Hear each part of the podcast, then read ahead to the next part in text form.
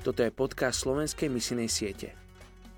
Verím, že v každej generácii Boh povolal dostatok mužov a žien na evangelizáciu všetkých zatiaľ nedotknutých kmeňov zeme.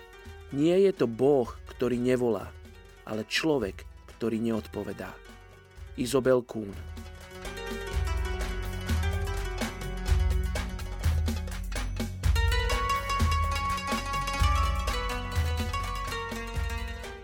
19. október. Dnes sa budeme spolu modliť za etnickú skupinu Tamang v Butane. Žalmy 96, 3. O jeho sláve rozprávajte medzi pohanmi, o jeho divných skutkoch medzi všetkými národmi. Meno etnickej skupiny Tamang znamená obchodník s koňmi. Z pravidla sú to veľmi chudobní ľudia.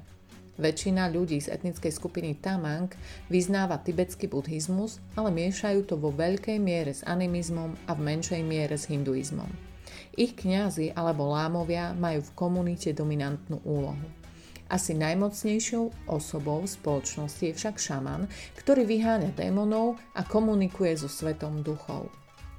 Väčšina Tamangov žije v Nepále, v Butane ich žije približne 9200.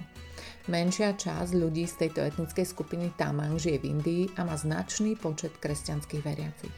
Bolo by skvelé, keby títo kresťania vyšli ku svojim ľuďom a priniesli im evanelium ich reči a kultúry. Poďte sa spolu so mnou modliť za etnickú skupinu Tamang v Butane. Otecko, prosím, aby si povzbudil, zburcoval kresťanov v Indii z tejto etnickej skupiny. Aby vyšli, hlásali zväzť Evanelia medzi svojimi ľuďmi v Butane.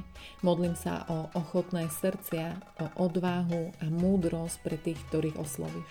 Modlím sa, aby aj srdcia ľudí v etnickej skupine Tamang boli pripravené pre prijatie tejto zvesti. Modlím sa, aby oči videli a uši boli pripravené na počúvanie. V mene Ježiš.